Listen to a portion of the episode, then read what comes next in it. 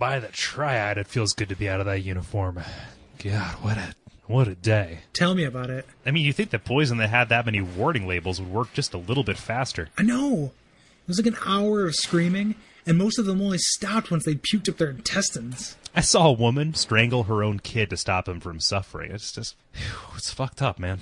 Yeah. All in a day's work, though. I mean, another glorious day in this man's empire. Orders is orders.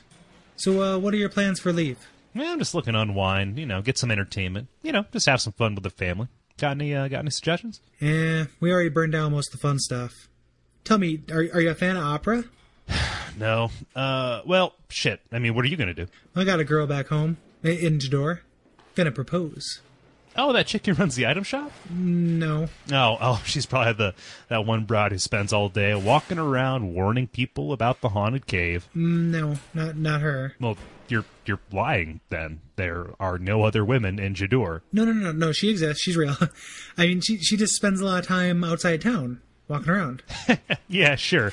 Out there with the giant face monsters and the umbrella skeletons. Psst, yeah, I'm sure they're the best of friends.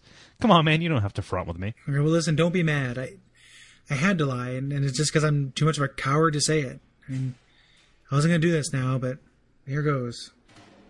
Be brave. Be brave. Ah, jeez, what I wouldn't give for a convenient interruption right about now. What the? The hell? Cell said we'd find the Empire's plan somewhere in this base. Oh, look, we've got company. Uh, listen, I've got I've got a family and. Ah, I'm gonna enjoy this. Oh, come on. My ATB is only half full. Don't do this. Oh my God! There's fire everywhere. He's burning us with karate. My eyes. Tell little Carly I love her. Oh, I always wanted to be.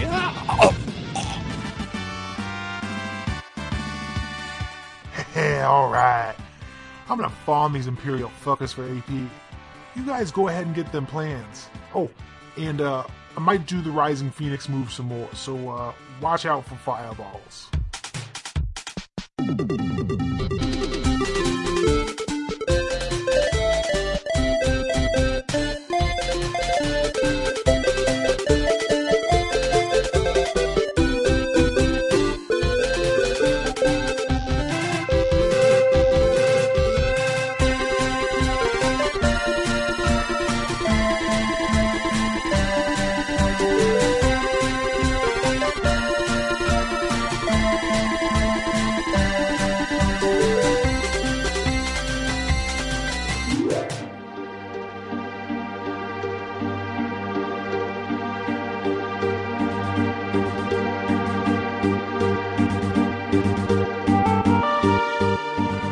This is a real quick disclaimer.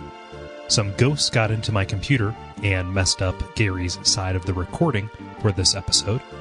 It's a little bit clippy, a little bit too loud. Did the best that I could. It should be listenable. I will not discourage you from continuing to listen, but just know it's not quite up to the quality that we normally like to do. But um, we don't want to re-record it. So please enjoy, and uh, the next episode will be uh, better, and it will never happen again. Thank you. This is Gary Butterfield, This is Kole Ross. and you're listening to Watch Out for Fireballs. It is a retro video games podcast. And this episode, we're talking about Final Fantasy VI. specifically the first half of Final Fantasy VI. That's correct. Uh, this episode, we're talking about the World of Balance, the first half of the game. And in two weeks' time, you can hear us talk about the World of Ruin. Now, Final Fantasy VI was originally released uh, over here in the States as Final Fantasy III um, in 1994, April of 1994, uh, to be specific. It was developed by uh, Square for the Super Nintendo. Right, and this is this is kind of like the platonic ideal, or or the picture in the encyclopedia. If you look up Japanese RPG, 16-bit, and this is it really kind of hits all the hallmarks. Uh, we got random turn-based battles. It's 2D. It's got dungeon and town exploration, and it's got a real heavy narrative focus. There are a lot of cutscenes and conversations. Role playing game, comma, Japanese. Yes. Yes, exactly. The, now the game is notable for having bunches and bunches of players uh playable characters rather more uh, more characters than the stand folks the most of any uh main game in the series in fact i think it's only uh potentially toppled by final fantasy for the after years or maybe final fantasy tactics i'm not sure which um right. but uh Final Fantasy Tactics probably has about as many. just about Yeah. But uh, what's pretty cool is that each of these characters has a, uh, a unique ability, uh, as well as a pretty uh, distinct personality from everybody else. But they can all be uh, customized to a certain degree by using um, espers, who are uh, magical demigod-like creatures that grant spells and stat modifiers for having them equipped during a battle. This game's title and number were altered for the North American release due to Square having not released Final Fantasy three or five here. So this is a, a source of confusion. Um, so in the United States, it jumps from two to three, which is really four to six, and then you know there's a conversion chart somewhere, but it. Uh, you know, I, I, think it's mostly widely known at this point by by yeah. Final Fantasy VI. Uh, the subsequent re releases have made that pretty clear. So if you're going to write a web comic using this as a premise for a joke, uh, you have been roundly uh, beaten to the punch here by, by, by, like ten years. by so, about just a, yeah. So Final Fantasy games are pretty much defined by who worked on them. You know, if you know anything about the series, this next paragraph is going to mean something to you. If you don't know, it's going to sound like a lot of uh, ping pong Japanese names. But uh, Final Fantasy VI was directed by Hironobu uh, Sakaguchi until he had to step down uh, due to other commitments. Uh, Hironobu Sakaguchi is considered the grandfather of Final Fantasy, and he's kind of been the guiding uh, visionary behind the entire series. Uh, Yoshinori Kitase, he stepped up uh, to head the project after that, and he really had a, a strong hand in it. Uh, the gameplay design was done by Hiroyuki Ito, um, and the visual design was handled by uh, Yoshitaka Amano, uh, which is great because that other talentless guy whose name I forget who does Kingdom Hearts right now and adds a bunch of belts and uh, zippers to everything. I don't like him. yeah, it's like it's a it's like a 1992 X Force comic. Like everyone walks around like like half of Cable, like just, you know. you know, and, and that's one of those things where I'm kind of ashamed that I have an opinion about this. But uh, you know, Tetsuya Nomura or Nomura, he's uh he, yeah. he really kind of stepped to the forefront and uh Final Fantasy VII, and uh, you can hmm. definitely mm. tell when a game is being designed by him because the tone is just really, really weird. Mm. Uh, but uh, yeah, Yoshi, uh, Mano, he he's behind this one, and the soundtrack was also done by the uh, the inimitable, the uh, the indomitable Nobu Uematsu. Like most of the other Final Fantasy games in this era, Final Fantasy VI has been re-released a whole lot of times. Um, first for the PlayStation with an updated localization and really, really strenuous loading times. Then it came out on the Game Boy Advance with a better localization and additional content. That's the version that we both played for, for this podcast. Um, the original release of Final Fantasy III is available on the Wii Virtual Console, and the PlayStation 1 version is available on the PSN Store. Yeah, so any of those will work, um, depending on what you your preferred way to play through it. We chose the Game Boy Advance version just because, I mean, at least I did because portable stuff is really nice. Um, yeah, I, and I love the Game Boy Advance. I mean, I'm, I'm really excited that we're doing pretty much you know three episodes in a row on, on the Game Boy Advance because it's it's such a attractive, you know, perfect little system. Like I, other than the fact that it lacks a headphone jack, I think it's pretty much perfect. It's uh, it's the best uh, industrial design Nintendo's ever done, I think, aside from the GameCube controller. But those are entirely different things. entirely different topic. We should do a yeah. we should do a hardware episode if we're if we're hard up for a uh, uh for a topic. That would be that's an interesting idea. Yeah, uh, we'll we'll file that away. yes, we will.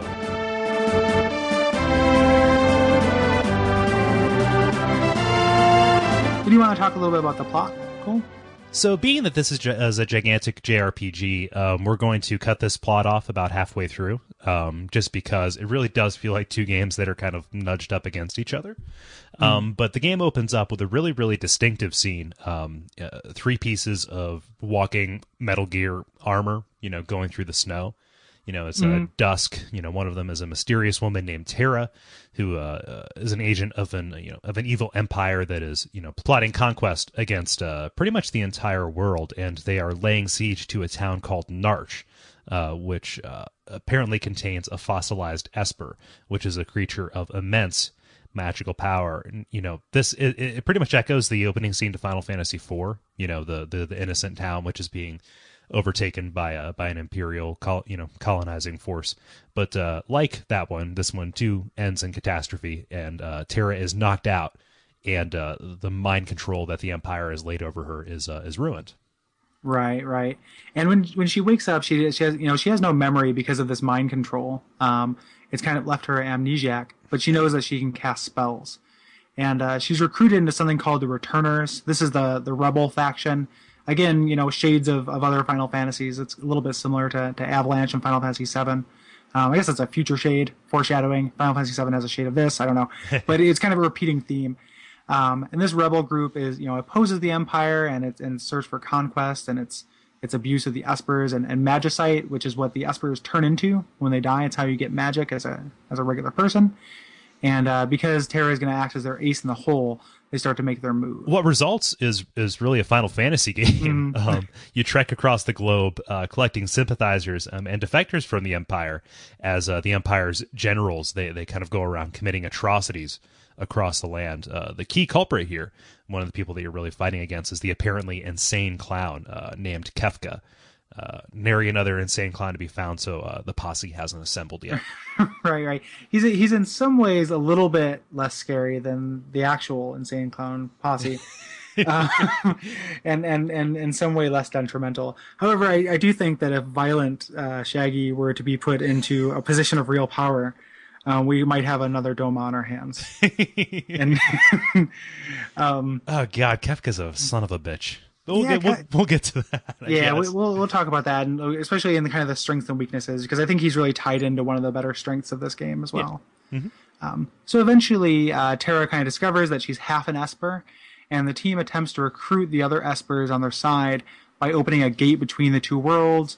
Uh, what results is a hor- you know horrible destruction of the Empire, as the Espers seek revenge for having their powers exploited. and you know this kind of gets into the final act, but there's a lot of uh, political intrigue as a thing. You know things are wont to get in a Final Fantasy game. The Emperor he apparently tricks the Returners into thinking that he's going to end the war after his uh, capital city is laid to waste by the Espers, uh, but instead Kefka begins committing genocide against them, turning them uh, into magicite, uh, which can be used to grant magical powers to humans, as we said.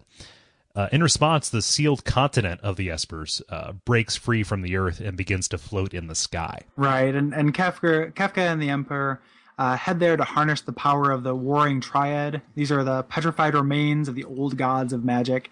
Um, the team arrives just in time to see Kefka murder the Emperor and throw the statues out of alignment, harnessing their power and bringing ruin to the world. And that's as far as we're going with this episode. End scene.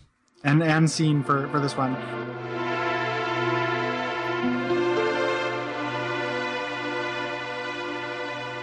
So the game opens up with you playing as Terra, um, actually laying siege to the town of Narshe. Right. This is when you're you're first controlling Terra and you are getting your bearings. Um, it's a classic like Final Fantasy boss. You know, don't attack when the shell is up, attack when the shell is down.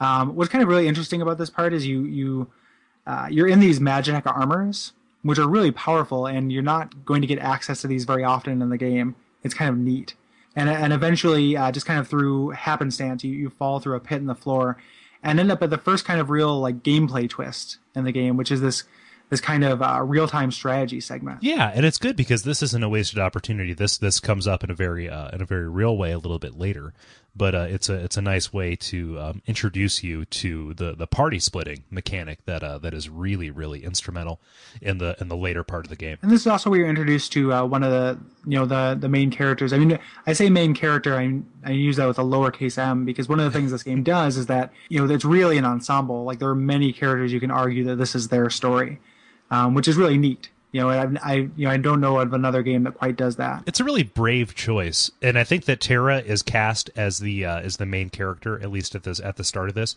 because she really is the uh, the player's surrogate. Because Right, she, she has is amnesia. amnesiac, everybody is explaining something to her, and thus to the character, thus to the player th- th- themselves.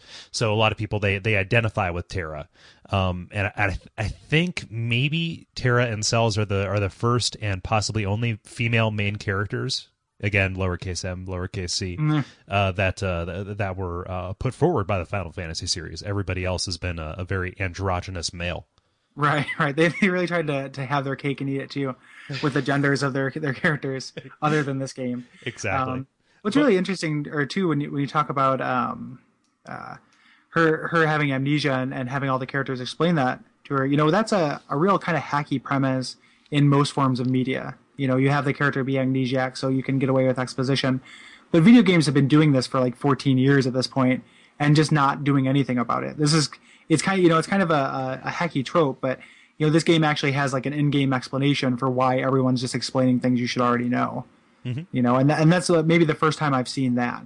So even though the explanation is a little bit uh, thin and unsatisfying by narrative standards, by video game standards, it's actually really advanced. Oh yeah, it's part of the it's part of the uh, the double standard, really. for video, right. that's games for you. But uh, what's not objectively terrible, you know, is is Locke. Really, the, the the the character who, you know, kind of takes Terra under under his wing, um, just because he has a complex about protecting women. Right, and and with Locke, um, you know, the the characters you, you head out to to Figaro Castle and you meet the you know the next kind of main character in the game, which is Edgar, uh, who is the the king of Figaro and South Figaro. He's kind of like a uh, lecherous um, inventor king. kind of steampunk. Yeah, I. What was it I on? know. Was it on Facebook or uh, did, did you write this in a toot where you compared him to uh, to Final Fantasy VI's Steve Jobs? Yeah, he's the Steve Jobs of Final Fantasy Final Fantasy world. he's he's inventing all this, you know, uh, all this machinery and tools, and he has this castle that can burrow underground. You know, really only only if, if they happen to be threatened by the Empire is the only time they're really going to need this, Yeah. and uh, and it and it happens. Oh yes, Yeah. it does. Yeah, Uh, it, it happens as the Empire uh, kind of descends down from Narshe, uh, looking for these uh, these returners uh, that got away with their precious uh, their precious precious witch. right, right, and and you know this is uh you know as as you're being being introduced to these characters like the the pacing of the, of this part of the game is really good i feel like like um you know the amount of time you spend just kind of walking around doing random battles to kind of big epic plot chunks is really really appropriate you know for this first part of the game. I feel like it sags a little bit later. But at this point you know i remember when i first saw you know the castle sink under the ground and and you make an escape you jump off a, a tower onto onto chocobos that are uh, you know like a like an old cowboy movie. And it's just the you know the music's really triumphant and uh you know it's it's really it's it's sets this tone of like high adventure And and it's and, and it's satisfying even in light of the fact that they're telling it through these little sprites, these little sixteen by thirty two sprites. You know, the- Right. these things that are moving up and down. It really, really stretches the limits of, of how you can tell a story like that, but it does it so well. right the sprites are really expressive and they they have a lot of little uh kind of uh you know in an mmo they'd be like slash dance or you know slash laugh or something like that like they just have these little uh you know mime these little actions um you know the, the my favorite one is the finger wag Yeah. that they do. Like that's always so great, you know, really good. Like that's always perfect. Like no, no, no.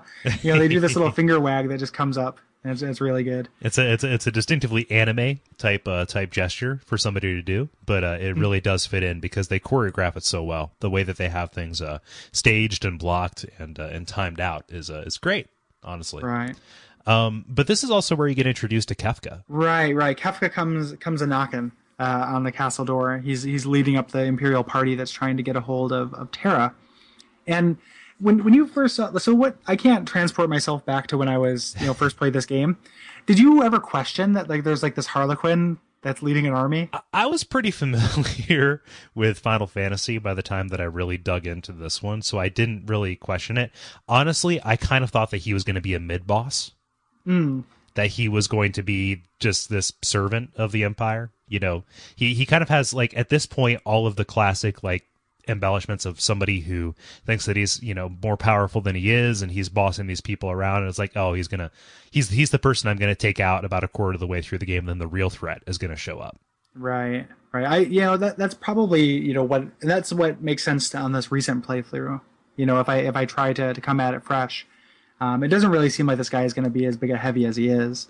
Especially in this scene where you pretty much just kind of fool him, you know, by by you juke him and, and jump off the, the thing and escape. and just they, they they slowly build him up to the point where I think you know his his kind of uh God, I hate using the TV tropes phrase, but it's so right. The moral event horizon, just the point where it's like, oh, this dude is a serious fucker. He means business, Right. Um, but but right now, he he definitely is firmly in the trench of like the jokey mini boss type guy. Right, right. He's kind of a boss hog at this point. I'm imagining him just like getting down on his knees and Unsuccessful chase and all. yeah. exactly. Um, but what's cool about the about the castle sequence? I know we're dwelling on it, but uh, this does encapsulate a lot of what's really cool. Um, if it wasn't apparent in Narshe, um, this really makes it uh, pretty clear as well. This gigantic, you know, stone castle that through you know sheer technology alone can burrow through the sand. This is a steampunk setting.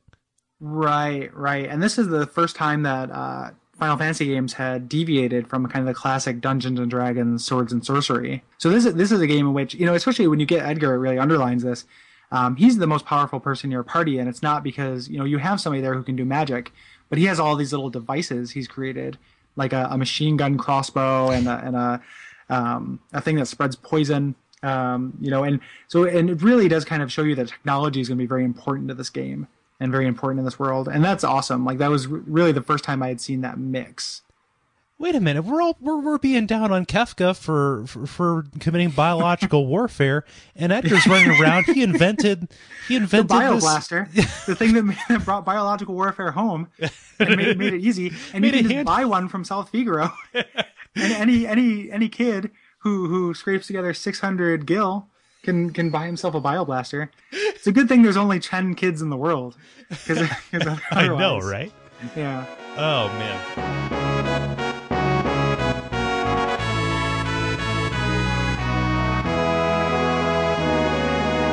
um, kind of kind of moving on. Um, you know, you, you you're going to go meet the returners, uh, th- this group, and you run into uh, Sabin, who is who's Edgar's brother. The cool thing about Sabin, you know, when we talk about it, everybody has their own little quirk and how they, you know, their own special ability.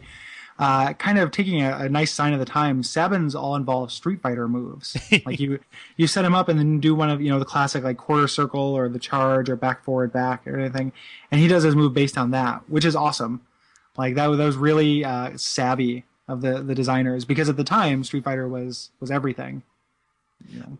I was irritated because when you first get Sabin, and this this is this is something where we're going to uh, differ a lot, and I think everybody has their own pronunciations. You know, all these games Oh. before voice before voice acting, everybody came up with their own. Uh, Can we make a, a agreement? That's fine. Can we make an agreement not to correct one another? Yes, And then it will be fine. So everybody who's listening, you know what we mean. the point of the point of language is, is communication, dicks. Right. Yeah. I'm, I'm, I'm, I'm not going to, to take this, you know, at, at my age, this far behind Final Fantasy VI and retrain myself how to say these names. exactly. So it, I'm going to say them how I said them when I was, was 16, damn it. Agreed, sir. Okay. but, but but when you first get Sabin, um, and you're fighting his uh, his his uh, co-student guy Vargas or whatever his name is, um, it, it says, "Oh no, use your special move on me," but it doesn't give any explanation of how to do that special move, right? I think it gives you an explanation, but the actual logistics of it aren't clear. Right. Like you have to you have to select the move, and then you have a little arrow over Sabin, and then you do the move. But it makes just as much sense to have it hovering over and then do the move and select it or something like that. It is a little goofy. Yeah. Um, I don't remember how what I thought of when I first played it. Um, going back on, it, I just knew. A, a pro tip: um, you don't actually have to do the the quarter slides or anything like that. Um, any diagonal direction will be accepted as either direction that it's between. So if we're doing a quarter circle to the left, you can do down, down, forward, and hit the button, and it works just as well. Um, which is really nice on the little Game Boy Advance uh, D-pad. But Sabin, he he really is pretty overpowered. Powered him and Edgar, they can pretty much win the first half of the game for you. Um, especially, you know, the big complaint that I have about uh, Final Fantasy turn-based uh, combat is anytime you get into a fight with, you know, let, let's say four or more people, it's like, oh, I'm going to be here for about four hours as I try and whittle everybody down. But uh, Edgar starts out with a with an attack all uh, you know, thing in the auto crossbow. And then Sabin, if you level him up enough, he gets this awesome little fire dance move. Right. He doesn't. He doesn't get that for a while, actually. But it is nice when you get it. Um, Yeah. You know, the the game is good about that. It does start out though with kind of a slog. I mean, we'll, we probably won't be able to escape just talking about some JRPG downfalls in general. I don't want to spend too much time with that because I feel like we probably touched on a lot of them in uh, the Super Mario RPG episode. But that's definitely the slowness of the, of the combat is definitely a problem, even with those those attack all things. I mean, just you know grinding, you know leveling up, random encounters. That part of, of these games is, is really hard to justify now that I'm you know my, my taste have kind of moved on. But uh, you get Sabin, and uh, you continue forward to the Returners' hideout, uh, where there's more plot exposition as you find out exactly what they're doing, um, and it becomes even more clear that this is a Star Wars allegory. right right right, and and and you know so you, you head up you, you decide that uh you know you, you need to where where are you heading when you do this river thing? Like is Uh, it, so that this is a neat part where you're you're heading on a river raft and something goes wrong and your party gets split up. It's really cool but i can't remember what you're originally supposed to do. You're originally trying to head back to Narshe because because the Empire has taken over Figaro, um, and that was where you came from. Um, you're trying to get back to Narshe because they're going to be making kind of an end run towards that to get the Esper. So the, Gotcha. the the kind of the the Act One climax of of uh, of you know the first part, the big assault on Narshe. This is the beginning of everybody heading towards there. Right, and on on your way, um, you get attacked by this this octopus called Ultros. who's this reoccurring. He's actually what you were when you were talking about. The, we were talking about like the kind of comedy relief villain that maybe you know we partially thought Kefka was. Ultros is really this. I mean, he he shows up throughout the game. He's a goofy octopus. He makes like dumb puns. He's a goofy little rapey octopus. Yeah, he's, he's the old goof and rape. Um, that's the that's the Ultros mo. Um, um, but uh, he, you know, this is a pretty. It's actually kind of a tough little boss fight because you have to keep Banon alive. So, so it's one of those things. And uh, because of that, your party gets split up, and you there's no real difference in what order you do the parts, but you do get a choice in what you know who you follow, and that's really neat. Like, Again. again, you know, first first time I'd seen some of this stuff. And it's not the last time you're going to see it in this game either. Right. They, they do a good job of training you for things they're going to do later. So I, I don't know what order you did these in. I just went from left to right. um, but again, the order you know doesn't really matter. Although it's pretty funny how Sabin ends up because he jumps into the water to fight Ultros and gets you know swept off. That's neat. I like those Yeah. little character beats. Um, but kind of the, the the first one was Edgar, Terra, and Banon, and that's not really that interesting because they just continue to Narshe and then sneak in. Right. It, it's pretty lame. I mean, they, they do. Um, one of them is definitely the long one, you know, which is which is the the Sabin one. Um, second, you do Locke, and that's kind of interesting. Like he goes into to South Figaro, and it's kind of like a stealth. I mean, is the idea like you're sneaking around, you can steal people's dis- you know uniforms and use them as a disguise.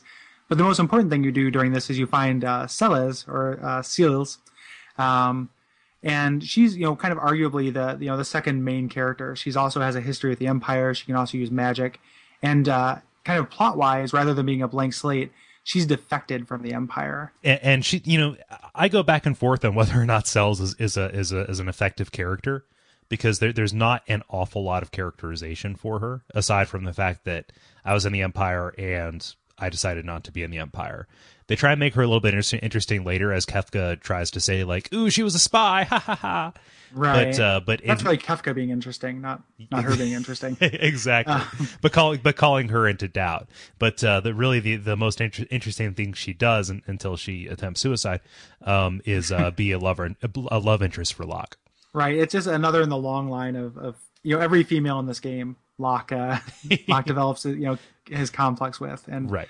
And and she's probably the main one. but she's useful too i like her little unique ability which is uh to basically she holds her sword up and absorbs any kind of uh any kind of magic that uh is cast even your own but there are a lot Right. of bosses where this can win the game for you What's interesting about that too is it becomes progressively less useful throughout the game as your characters become more dependent on magic.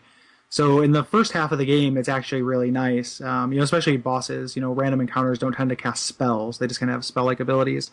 But uh, the second half of the game, you know, I, I never never use it just because I'm you know I definitely have a caster on my team, and she kind of fucks that up. So you get Celes and you proceed towards Narshe, the uh, the the the big climactic, you know, Gondor battle, and then you proceed to uh, switch over to Sabin and find out what he is up to. And this is where you really really find out what the Empire's up to as well. Right. This is the meatiest part of this little uh, split. Um, you know, you, you head into a, an imperial camp. Uh, you well, you meet Shadow, who who is a, a ninja character, um, who you know is kind of you don't always have control over when you're going to have him. Um, he kind of comes and goes depending on his his mood shifts. Um, but he's a really powerful character. Um, and I would have liked to have, you know, just from a gameplay perspective, would have liked to have been able to have access to him the whole first part of the game. He's very useful. I take issue with Shadow. From from from uh or you know as as as as I as I pronounced him sh- uh sh- Shadow um no I I take issue with him because because uh you know fandoms are interesting things and just you know kind of after the fact which uh which characters kind of take on these kind of mimetic you know followings as people go through Shadow is really considered to be the ensemble dark horse for this uh for for for this particular game he doesn't have any personality. He does. uh, He's he's he's just I'm a badass mercenary and I come and go as I please. Damn it. Yeah, I mean, uh, like when I would like to have him from a gameplay perspective. He's Yes. definitely not like a great, great character. He's just very powerful. Oh, I, I wasn't calling you out. I really Um, no, wasn't. I know, I know. Yeah. um, I also he I mean I guess what what kind of personality do you have to have to name your dog Interceptor? That's just fucking rad. I like you know like that, that is a great name for a dog. God, that dog will rip somebody's throat out. Yeah, it's it's it's an amazing dog. it's the best dog in any game we've played so far. So exactly. truly one of video game's greatest dogs. Until we play Haunting Ground, the greatest. Yeah. But uh, but you get Shadow, and then you proceed towards the kingdom of Doma. Yeah, this is kind of the for a lot of people this is a big turning point, and I would say it is as well. Um, you know, this is a really dark kind of portion of the game. Um, you know, you're in the Imperial camp, you're you're sneaking around, and uh, they're laying siege to a kingdom called Doma, which is kind of a samurai uh, kingdom. And uh, you know, Kefka, rather than you know having the patience for this long, drawn out siege, just puts poison in their water supply, um, and poisons every man, woman, and child in the castle. Uh, this is important because, for one, this is the first hint that there's any kind of shades of gray in the Empire. Um, you're introduced to General Leo, who is a good man, you know, basically, and is just a soldier, you know, and tells uh, Kefka not to use the poison and and trust him for some reason, and leaves. And or he gets tricked, right? Kefka says, "Hey, the Emperor wants you." Right. this is all it takes. So if you, if you want to try to sneak into anywhere in the Empire, just you know tap whoever's on the soldier. Hey, the Empire asked for you, and then just, just sneak on in. Hey, he's a good man, but not a smart man. All right. Yeah, he's, well, he he clearly cuts his own hair. So, so, I mean, yeah. But the the uh, so that that's important. And then you, there are lots of soldiers who are kind of sitting around, and if you you sneak behind certain bushes, you can hear them talking, and they're bitching about Kefka, like. You know, he, the, he he's clearly a madman even within that world. And you're introduced to uh, Cyan, who is, you know is a, a samurai kind of old man character. Um, I, I like him from a, a character perspective and not so much from a gameplay perspective. Yeah, it's kind of kind of lame. Yeah. But but his family is dead, so he's got that going for him. and uh, he he can't quite you know as you as you're uh, now are you looking? You're not looking for his family. You just happen to come come across the Phantom train, right, right, because you're fleeing through the uh, through the forest of the south. right? And and you just happen to run into like a ghost train. This is the train that takes people to to the afterworld. Uh, Cyan's family is there, and you have this fun little. Um, you know, kind of weirdly, this part of the game for like being on a ghost train and having his family just recently died is kind of lighthearted. Like the music, like the fact there are all these like ghost butlers around who will serve you food. um, you know, this is where you're introduced to one of the weirdest, like most obscure characters in the game, which is Siegfried. the master like- thief. Yeah, the master thief who's 100% ineffective. He just steals from you, but he's he's really weak. um, yeah, so it's a really it's kind of a real you know strange part of the game tonally. Oh my god, it's a ghost car. Yeah. Uh, but but I- I just- I- it's it's interesting because the the implications of this, like that there is an afterlife and that there is a physical train that you can interact with that takes you there. Yeah.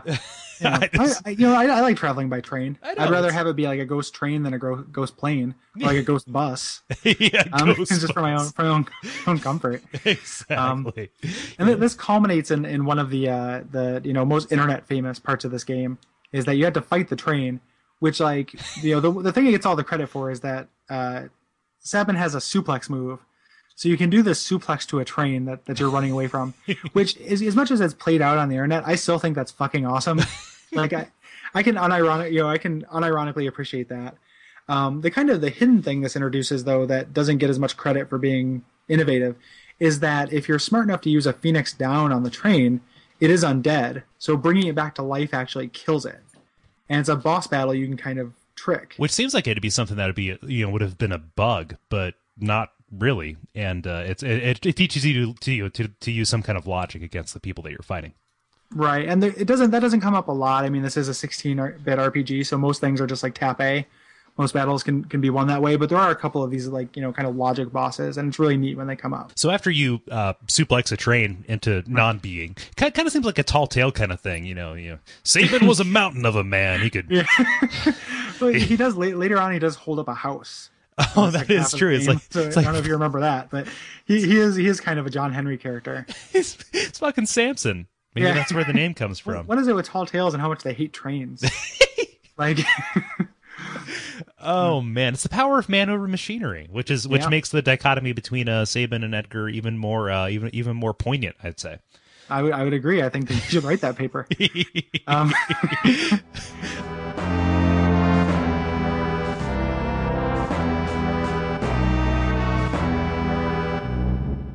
Um, so after you defeat the uh, the Phantom Train, uh, you are deposited into a place called the Veld. Yep, and th- this is where you uh, you meet a character named Gau, who in any time I played this. So for the for the playthrough for this the show is probably the fourth time I played through Final Fantasy VI, fourth or fifth in my life. Um, I've never gotten a handle on Gau.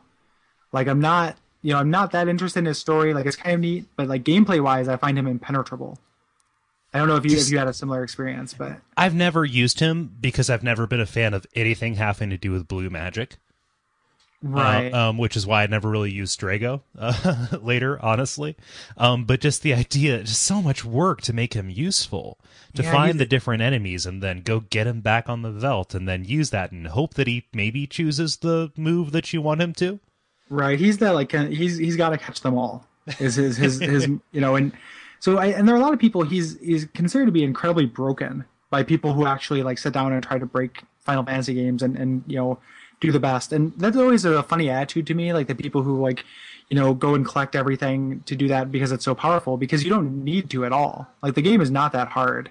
You know, so maybe going and collecting all of Gau's rages, you know, gives you this incredible you know Swiss Army knife of different immunities and abilities and, and special properties and everything, but you don't need them, you know. So I just I don't I'm not that interested in doing that. Yeah. I don't know. But it's really funny when he interacts with Cyan, though. Yeah, he, he kind of gives everyone shit. Like he's he's a, he's a little joker, um, and Cyan is very serious. So that, that's a fun. There are a lot of little fun scenes with the, with the two of them. But uh, but you know, Gau, he has a shiny thing he wants to show you for feeding him beef jerky. It- it's almost like he's a he's a he's a flasher at the bus depot. Like you just like, like give me some beef jerky, I'll show you something shiny. Never do that voice again. Don't do that. but but uh, he takes you, uh, and, and it's a diving helmet, and you travel through the sea uh, to get uh, back to Narshe. Yep, you fight fight random encounters while falling down a waterfall and end up at Narshe. so you know they'll, they'll just just hand wave that. Yep. Um, so everyone's gathered up at Narshe, and you enter this climax of Act One, um, where it's another uh, RTS sequence. You can create three parties, uh, um, and you can you can choose the makeup of those parties however you like, and then you control them, and you're trying to kind of it's like almost like a board game, like you're trying to block different avenues for the Empire to get through, um, and and split your resources. And the, the game is it's interesting because at this point, this is when everyone is pretty much even. Later in the game, you'll choose your favorite characters and level those up. And when you have to do these parts, it's really difficult because you have to do, you know, one character who's really good and then a couple middling characters with them. Um, in this one, though, everyone's pretty much evened out. And it's a pretty cool little sequence. The map is, you know, pretty complicated, and if you know how to position your characters, and you know, you have to do this a couple times to figure it out. You can actually make a rush on Kefka and uh, fight him, and when he dies, the you know the the sequence is over. And then it's kind of interesting because this is the first time you see Ka- Kefka's kind of battle ability. Um, you, you fight him in his, his boss sprite mode, and uh, he's actually pretty tough. You know, he's not a not a joke. And uh, you defeat him, but he does get away. And then that's about it. It's kind of like this is the this is the climax that this entire game has been building towards. You know, the defense of Narshe, and let's let's get this uh, let's get this uh, Esper secured, and then you do. Right. things kind of take a turn as uh, Terra turns into crazy Catwoman. Yeah, yeah. Terra goes Super Super Saiyan and uh, um, Soup or Saiyan. Um, and can, can, can I tell a story about this? Yes. Um, the first time that I played this game was on the PlayStation. Heretical, I know. Um, and uh, I got to this point, you know, it was a harrowing battle, and just kind of like, okay, what's happening now? What's happening now? And she she turns into this this thing and starts, you know, like flying. I'm like, oh god, what's happening? I was like, oh wow, I'm so. But then I hear this, I hear this pop sound, and then mm. the screen goes blank. I'm like, is this su- supposed to, to happen like like that? What what what what's what's going on? So I have no idea what's going on. It's like, well, I guess this is you know this is a glitch. I turn it off and I turn turn the system back on. Nothing comes on the screen. I'm like, oh no, what's what's going on? did you did you pop the cartridge out? No, I didn't pop the cart. Oh. I was on the PlayStation, Gary. Oh, well, I, I okay. No, no, it's fine. Um, something knocked the AV cord out of the back of my uh, out of the back of my PlayStation Uh, right at this scene. yeah, and it could have been it could have been tricky. Like there could have just been like a digitized face that appeared in the blackness. Hello, Kole. You know? we want to play a game. Yeah, no, it's. Uh,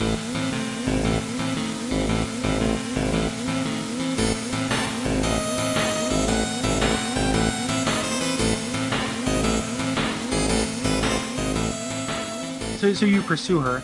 Um, you know, you go through a town, get some information on where, where she is, and you end up in, in Zozo, um, which is, is kind of interesting. It's a it's a town town dungeon. Like it's a town, but everyone there are all uh, thieves and gigantic monsters and uh, liars. So uh, you know, Zozo really needs to get their hill giant population under control. totally. And and why hasn't the Empire wiped this place off the map? It's like a they're, they're so busy, you know, picking on poor Narshe and and, and Doma, um, but you just leave Zozo alone. Um, the one thing about Zozo is excellent music. Um, I Oh, really yeah. like the, the music in Zozo. Yeah, nice and nice and sleazy. Mm-hmm. Um, but like also narratively, Zozo's pretty interesting because before you reach Zozo, you you pay a quick little visit to Jidoor, which Mm-hmm. is which is you know this really affluent, very rich town. They've got an auction house and and all this, and they say, yeah, yeah, we raised the rent in order to get all those fucking lowlifes out of here, and then they go to Zozo. Yeah, I forgot about that. I, to- I totally forgot that Zozo is entirely like a, a, a function of Jidoor Yep. um, being rich assholes. I totally forgot about that. That is that is really interesting. Yeah, it's. I mean, socioeconomics. It's you know, for as for as simplistic as that is, it's it's it's kind of neat to see a 16-bit JRPG going into that. Totally. Yeah, I, I totally forgot about that. But yeah, and the, uh, Zozo features a really annoying puzzle um, where you find out that everyone in, in Zozo is a liar. And in addition to being a liar, all they want to do is talk about what time it is. So, so at some point, you get to set a clock. And if you can use the process of elimination um, to figure out what time you should set the clock, you get a really powerful weapon for Edgar. You know, which is which would be fine if you weren't attacked every four steps. Exactly. Yeah. Those kind of puzzles during, you know, in random encounter zones, not fun. Not Not fun. fun. At all. But uh, you eventually climb to the top of this gigantic tower, and you find Terra, and she's still completely out of it, and you know, she's in her uh, little Esper coma. And uh, you find out that spoiler, she is half Esper. Yep, and you- do a little uh, a little little flashback. You get to see her her parents. Um, her her uh, is this where you do that where you control where you get to be modern Yeah, yeah, and uh, yeah you, you can you control her her father and uh, learn about her origin story, which is really just that like a human showed up in the Esper world and had sex. like there's not that much to it. like there's not even that much build up. Like it's That, like that, that's my origin story too. Is that two people met and had sex? Like it's not you know I don't make a game about me. You know. but, but it's like she shows up and the Espers are like, "Oh no, we can't have a human here." Madwin, go take her out, and then they go take her Yeah, out, and then say, and and and you know, Madwin says, "Oh, you know, oh, humans and Espers can never be together," and then she says, "But what if they can?" Boom! Two years later, there's a kid. Yeah, just they they do a little sex dance in the sky, and they, it's a really like hilarious, uh, overwrought like representation of, of childbirth and pregnancy. It's like they, they do a dance, and then they fade off the screen. There are two sparks that fly up, and they meet, and then boom, baby. Yeah, and then a baby just comes out of it. One of the one of the sparks is an ovum. Um, one of them is is a sperm. And uh, you, you know, at the, the the time I played this is when this was all uh, all news to me. Everything I knew about sex I learned from Final Fantasy VI. So so uh, so you find out about that. The Esper, uh, you know, you learn. This is the point where you, you know it's this this far into the game that you actually start uh, getting kind of character customization. And one of my my frustrations with this game is that there's not very much of that to be had. You have a little control over how your characters level up uh, based on which espers you equip them with, and this is the or for what magicite you equip them with, and this is the first time you start getting those. Uh, magicite give you some like stat bonuses, but this is also how you learn spells in the game. Anyone can learn magic, any of your characters. Yeah, and then it just becomes you know a, a race to you know fill out everybody's magic roster as much as you can, and then just managing which esper you have equipped and their you know their rates, and then you just check them every five battles and find out. I'm really impatient about that kind of stuff, so this this was a really persistent itch for me to scratch. Like, am I wasting time? Is this one is this guy 100 percent here, etc. That's how. That's definitely how I played. Uh, the you know every time I played up until this one. For this one, I thought like, what if I focus on the stat part of it? You know, and just and equip people because I don't need everyone to know every spell. you know, when you have that limited selection of espers, like I had all these characters learning imp and float, and, and there's no no point. Um, like everybody gets the the you know the Cait Sith uh, esper, but the um, you know this time I tried focusing on stats, and it doesn't make very much of a difference. Like the stat bumps you get, unless you're going to like power level, you know, for like a normal casual playthrough, aren't going to make a huge difference.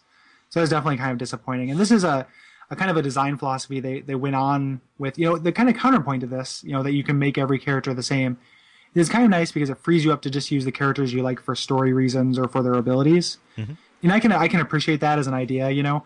Um, but they, they really went on to kind of perfect this this flaw um, or defect this this flaw in Final Fantasy VII, when literally every you know, there's even less difference between characters because you can switch the progress you've made between characters at any time.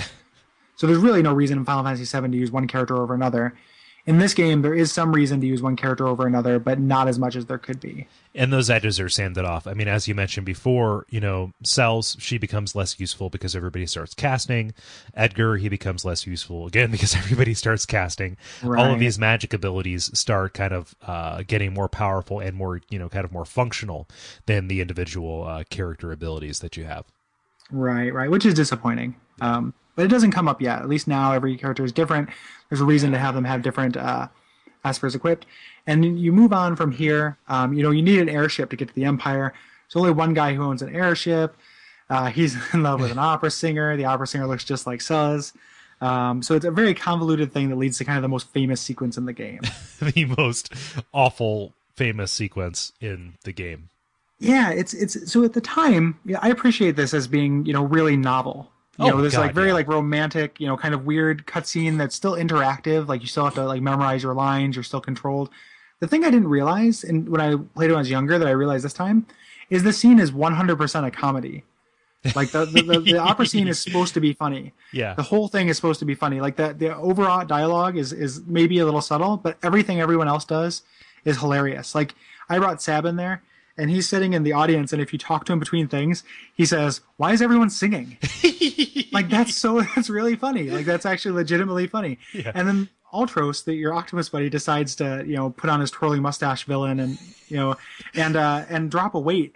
And he's like, "This weight's pretty heavy. It'll take me exactly five minutes to lift it."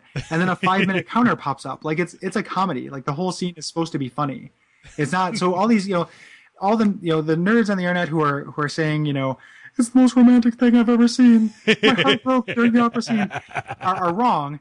But the people also who are just like, you know, it's so it's so stupid and over dramatic. I think if they play it again and kind of look at it for an eye towards trying to be funny, I think they'll appreciate it a little bit more. Why is your nerd voice a transformer? I'm, I'm sorry, but no, you're right. There's so much just you know. I don't know. There's so much gene creaming about this fucking scene. I, I don't know.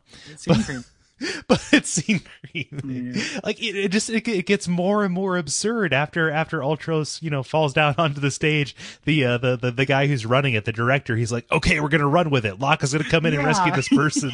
Let's you know? run with it. A giant octopus and a weight just bashed through your stage. Go with it. you know, it, it's, I don't know. I thought I thought it was really funny this time playing through. Oh yeah. You know, more more than anything. Mhm. Um, but uh, yeah, it's real good. But it does. I like you know I like that it introduces you to Setzer, who's one of my favorite characters in the game. He doesn't have that much backstory, but like there's still the 14 year old part of me that thinks he's like so badass. you know, like the introduction. Me and my friend Derek would you know when the, we the overwrought drama of this was, was apparent to us even at that age, and and after we would play this, I you know I went to high school and I'd be like, hey Derek. My life is just a chip on your pile, Annie up, and like, you know I, I I have a soft spot for Setzer. Yeah. And I, and I like him from a gameplay perspective too. Like I think he's he's pretty tough. Like I like his weapons a lot. They can all be used from the back row. Yeah. Um, and his, his slot machine mechanic. Um, I always had you know that never failed me. I always had like pretty good luck with it. I don't like leaving things to chance. I'm not Yeah. a I'm not a gambler, Gary. I'm not a gambler. I, I mostly just fold them. Um, Yeah. well, you gotta know when. exactly. And that, that win is always.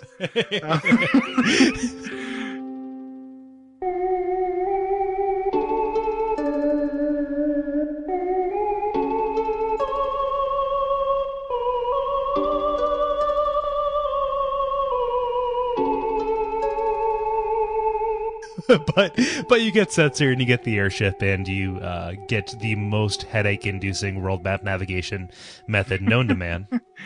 Yeah, yeah. You, you cruise around on this airship in, in mode seven glory, and um, you have this tiny little mini map that shows you where you are, and it is difficult. But the cool thing, this leads to a nice dungeon. Like you go to, you're you're gonna go free um, the rest of the espers, and uh, you go to the the Magitech factory. This is where they're uh, killing espers and turning them into into magicite.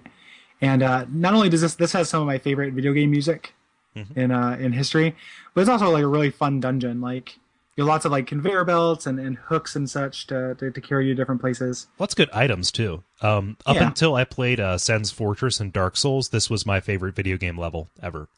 Oh yeah, yeah. It's it's definitely. I, I am not familiar with that Dark Soul- Souls level, but I, I this one is one of my favorites for sure. But uh, a lot of story here too, because uh, this is where all of the uh, you know the Empire is collecting espers uh, somehow. I don't know how they got into the world. That gate is pretty well sealed, um, and draining them of their power. And you kind of find out that the Empire has it all wrong because they're keeping them captive, and it turns out you can only really get the full power out of them after you kill them. Right, right. Yeah, I, I misspoke earlier. Like they're not they're not killing them until you go in and kind of you know accidentally teach them. That's how that's how you do it. Right. So you, you, you kind of fuck up, um, and and do that. Um, but this is also you also get a lot more espers, which is or a lot more uh, magicite, which is really nice. You know, it kind of widens your your tactics palette. Um, and a lot of kind of Final Fantasy mainstays show up at this point. You know, you get Ifrit and and Shiva. I like that boss battle too. Um, Yeah, where where where you're, where you're fighting them because it uh it, it introduces this thing that kind of carries out throughout the rest of this first half of the game, which is this adversarial slash um you know ally relationship that you have with the espers. Mm-hmm.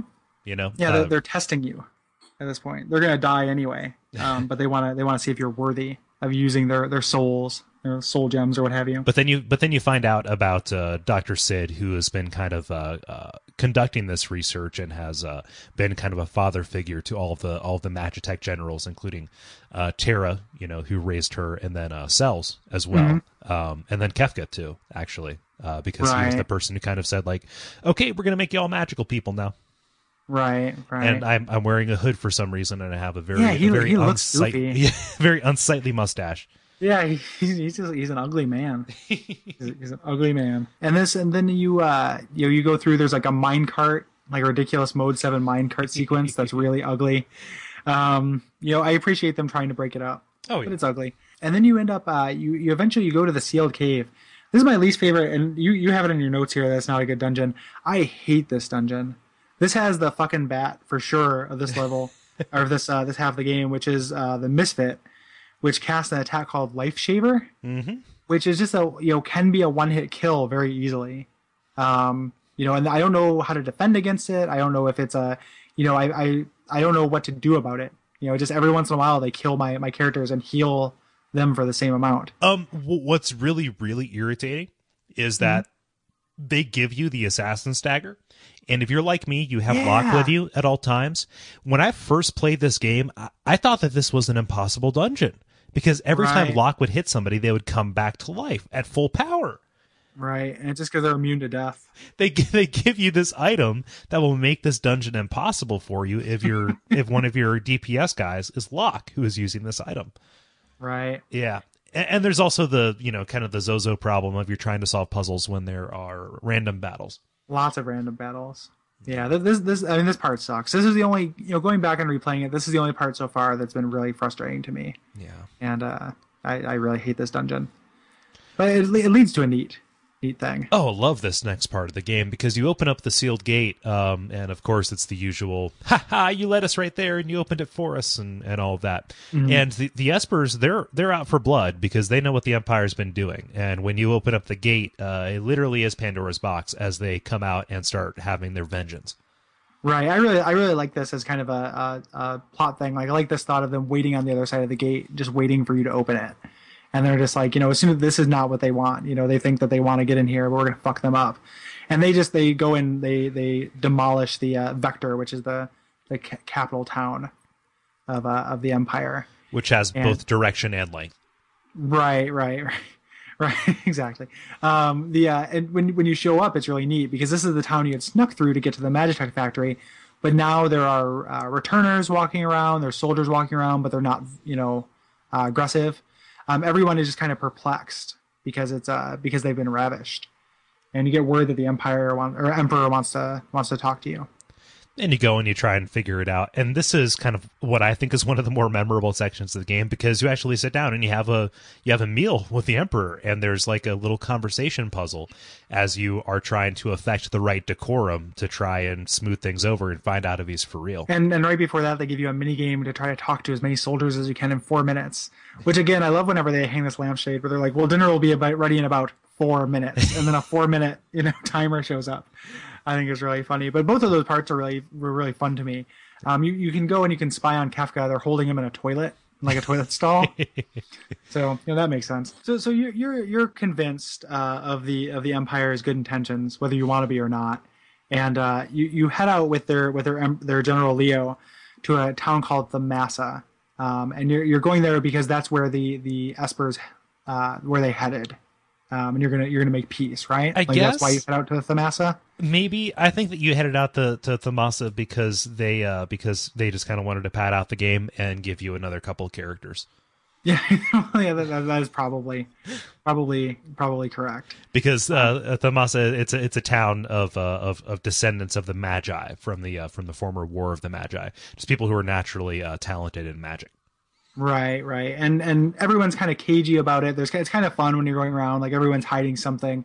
Um, there's a part where you can kind of walk around and see them. There's a there's a little kid who cuts his cuts his hand, and and his mom is about to cast cure on him, and uh, she won't do it because she spots you, and he runs away like, "Why won't you cast cure on me?" and I, I always it's always kind of weird in video games where they underline that intersection of gameplay and, and plot. Exactly. You know, like there there be no there be no death in, in, in in this world. That's why there's only hundred people on the planet because they're the same hundred people. They keep getting Phoenix downed and raised for thousands of years. well, if, if Final Fantasy IV is any any indication, you don't actually die when you get into combat. You just swoon. Right, exactly. Everyone's just like fainting like a dandy. Get the vapors. yeah. but you, you get uh you so you stay stay at the inn and uh you know you, you uh this old man named Strago uh wakes you up and and a house is burned down with with his daughter Relm in it. These are the the last two uh, main characters, uh, non-optional characters you can get. And you know, you go in and you mount a, a a a big rescue, and you find out like, oh, this house burned down because they stored a bunch of fire rods in here. Yeah, I, I love that. I love that line. You're like talking to the guy outside, and he's like, "Oh, they stored a lot of fire rods in there." Like, what are you, what are you storing fire rods in your mansion for? It's it's their equivalent of oily rags. yeah, exactly. but uh, you, you know the jig's up. You find out that they have magic. Strago joins you, and uh, you go off on your own. Uh, you have Shadow at this point because Relm really likes Interceptor for some reason. Yeah, yeah, and and you know, Relm and Strago, like, you know, I liked Strago just as I wanted somebody who was a dedicated mage. Mm-hmm. You know, he's not like the best mechanically at it. Relm actually is. Relm has the highest magic stat in the game for some weird reason. Um, but I'm really annoyed by Relm. I don't I don't want to use Relm. I don't know. I think she's annoying. So in, in my final party, I've got Strago. Um, even though I'm not a big fan of blue magic, but just because I wanted an old man mage, Oh yeah. she looks annoying. I don't like that she's blonde. She, she really just tags along, you know. I, I like I like Yeah. her uh, her field sprite more than I like her conversation sprite. yeah, yeah, yeah. I would agree with that. Yeah, but uh, Um, it's it's it's kind of fun because I guess if you ha- if you have Edgar in your in your party when you when you first get her, he asks her "H- how how old are you, and she says I'm Mm. Yeah. ten. And then you know Yeah. she runs off, and he says, "I hope you're still around in eight years, kid." That's super Yeah. creepy, dude. Yeah, Don't do that. super creepy. Super creepy. Don't say that. Um, we're we're kind of oh Edgar. Um, he's probably fathered everyone in his kingdom. Like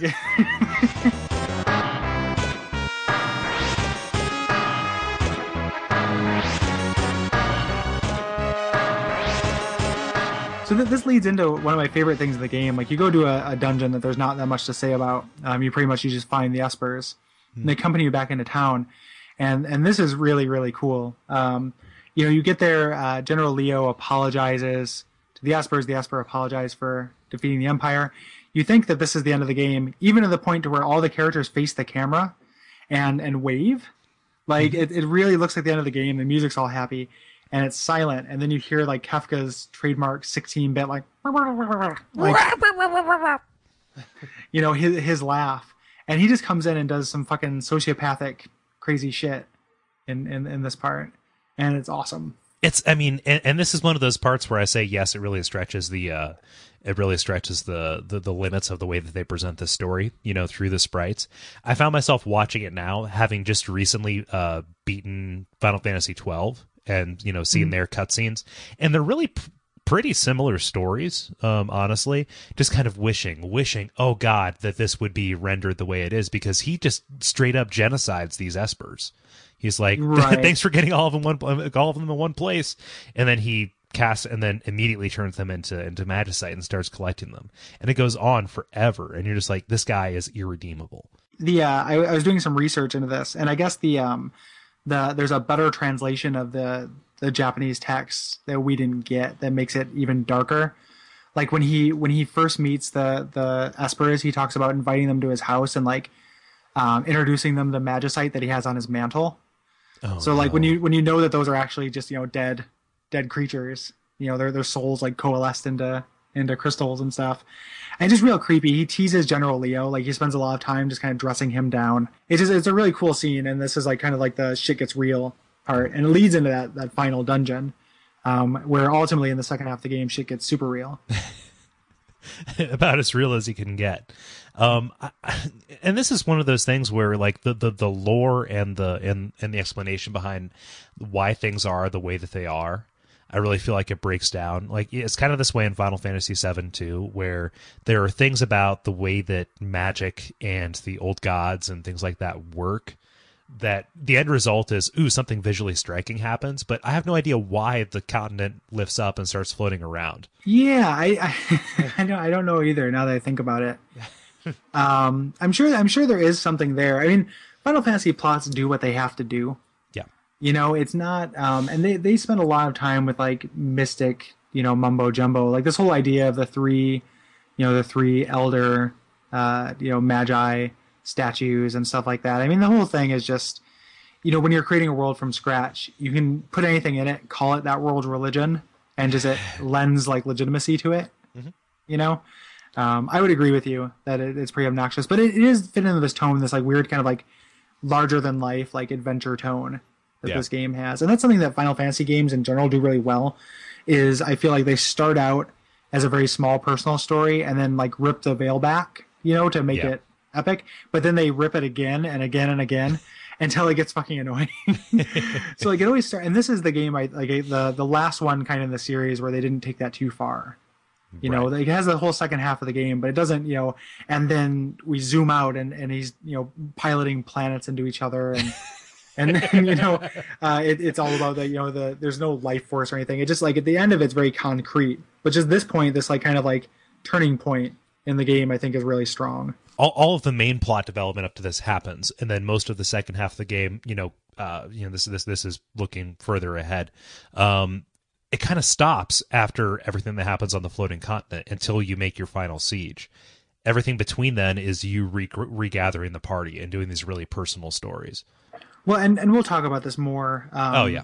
In the uh, in the second part, but I feel like the storytelling kind of, I mean, it doesn't disappear, but it becomes more indirect. Yeah. Like the story is more about seeing what happens to the world in the wake of this this disaster and the year in between. Mm-hmm. So it kind of, in addition, not only does the gameplay style change, but the story style, storytelling style changes a lot. Yeah, but you know, life is about contrast, Gary. And Yeah. this first half does give uh, a lot of contrast to that second half. But you couldn't get there if you didn't go through the floating continent. nice segue. Um, yeah, this is a really cool, uh, really cool area. You have this is also the first time when the game opens up. You don't have to go right away to the floating continent. You can fly around and do anything you want, go shopping, etc. Um, there's also where you can get Mog, um, who's a character. I didn't get him this playthrough. I always get him before the floating continent, but I was kind of pressed for time. you can get him. Yeah, you can Oh, get him in the world of balance. I always got him in the world of ruin when I went to get uh, Umaro. Nope, you can you can get uh, get him in the world of balance. Huh. Um, but I, I did not do it this time. Neat. I just went to the the continent, which is a really fun area. Like it's, you know, it's it's uh, really well designed. Um, the puzzles are not too frustrating. The the boss the, the monsters are actually pretty tough. Mhm. Like uh, this is the first point in the game where I feel like it gets, you know, really pretty challenging. yeah, like this is probably the first point where I died frequently. Like maybe there were one or two fights where it's just like, oh, I was really unprepared for that, and I got petrified, and okay, now I'm dead. I knew what I did wrong. But this is one of the first ones where mechanically the the the, the enemies actually did make me feel like I could die at any time. Right.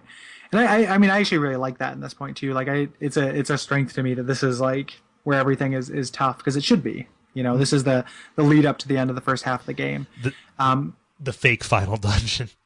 Right, exactly, exactly. Fake final dungeon. Um, the end boss of the area is this character named Ultima, who gives you like his little village spe- his villain speech. You know, at the beginning, like "I am power and muscle, pure combat in human form." I do not know, bleed. Yeah, exactly. Like he he gives you that, and he's a he's a tough, tough, tough fight. God, I was up until two a.m. beating this fucker last night. Yeah, he's just if you if you haven't spent any time at all leveling up, like Final Fantasy games always have the point you can play them without doing any grinding until you always hit a wall, and you eventually hit a wall, and that's just when you have to start, you know, working on it. And if you haven't spent any time, like I'd spent a little bit of time just after the Magic Factory gaining some levels because I had some some espers, and uh, didn't have too hard of a problem, but he was noticeably harder than the other bosses. and this he, he's actually really i found him a lot easier if i had Celes in my party um because because of runic because you know until he gets into uh the part of his pattern where he's just doing spell like abilities and charging up and doing status effects and stuff like that when he's in d- just normal combat mode he's just you know casting you know Fira, Blizza, you know Blizzara, you know th those type of spells. And if you keep your runic up, you can actually uh, stop a lot of damage in between. And I kind of mastered being able to switch between my active party members um, in order to uh, um, kind of time my you know curas. Uh, strangely enough, Sabin is my main is my is my main healer. Uh, his his uh his power his uh blitz powers are based on the magic stat so pumping up his magic stat makes sense Oh yeah, and and uh, yeah, so I, I was able to actually time it around to where like, okay, I know that now is the time to heal. Keep you know, I keep Celes kind of uh, you know held until until Sabin comes up, fires off Akira, and then I and I immediately throw that magic shield, back up. So it took me about like five tries. I counted, which is more more times than I than I you know normally would give myself on a boss.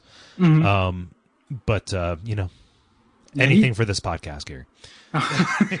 he he wiped me out um i it took it just took me two two tries the first time um i went to him i, I didn't have uh uh Cell- Celes in the party. Second time i didn't bring Celes but i brought terra and i had had her her morph power kind of i had a, a lot of that banked.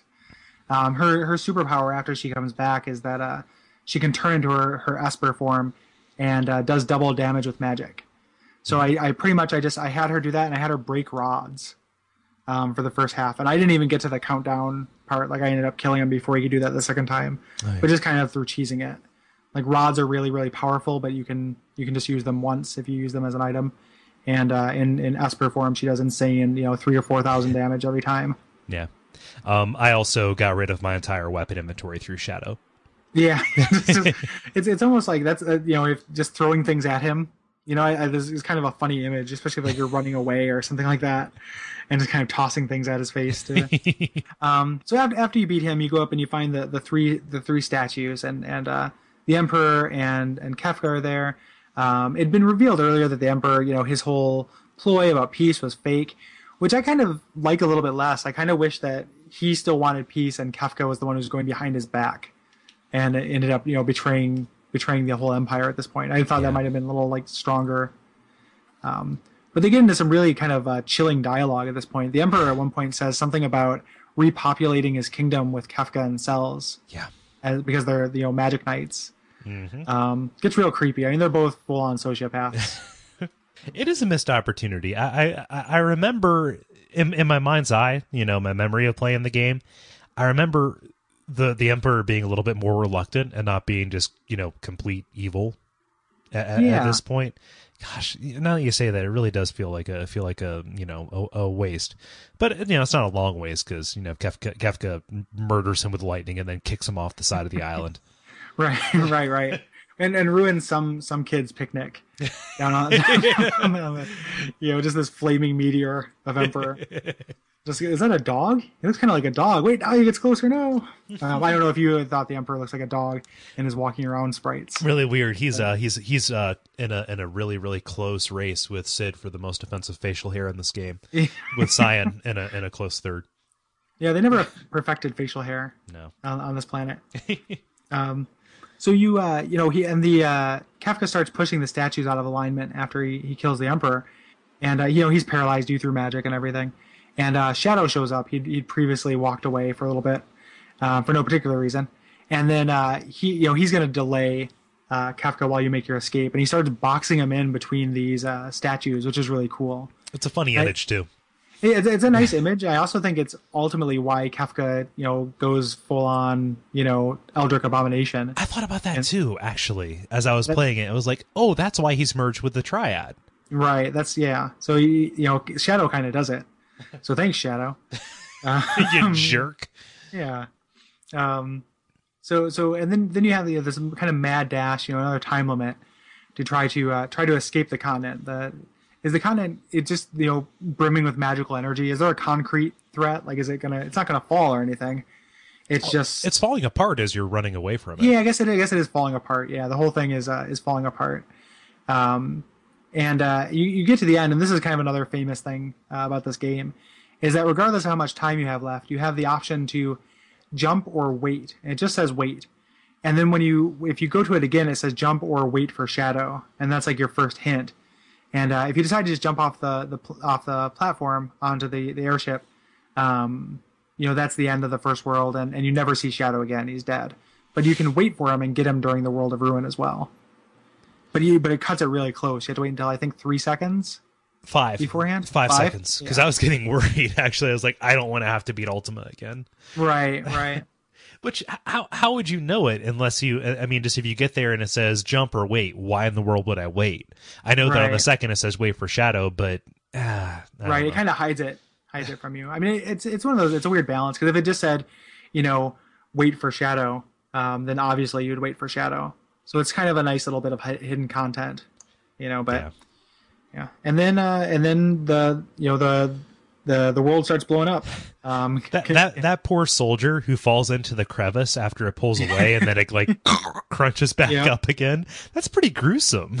Yeah, the, the, literally the, the you know plate tectonics are, are nothing. Like the the world just gets you know tore up by by Kefka with his power uh, of the, the statues. That awesome shot, like from orbit, where Yeah, just the Earth with just explosions, explosions. Or, oh Yeah. god, it's like Yeah. that that that is probably one of the most serious, you know, shit got real, you know, moments in the entire series. I think. Totally, and definitely in my like you know gaming development, you know whatever word you want to use, like the um, you know whatever uh, my my gaming history. Like I man, mine mine fucking super blown at the time I saw this. I was like, we lost. Yeah, like that that's you know that's so cool like that that and that's why you know you know there's lots of uh lots of uh debate about the best final fantasy um series. And that's why this one is my favorite is because it was the first time i i had that kind of sense of uh consequence and and uh you know it had that kind of darkness to it. Um, so in Final Fantasy IV, um, Golbez gets all of the crystals,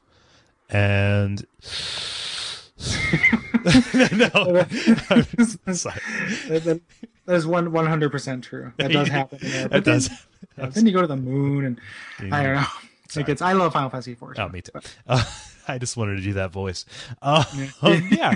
So the world ends.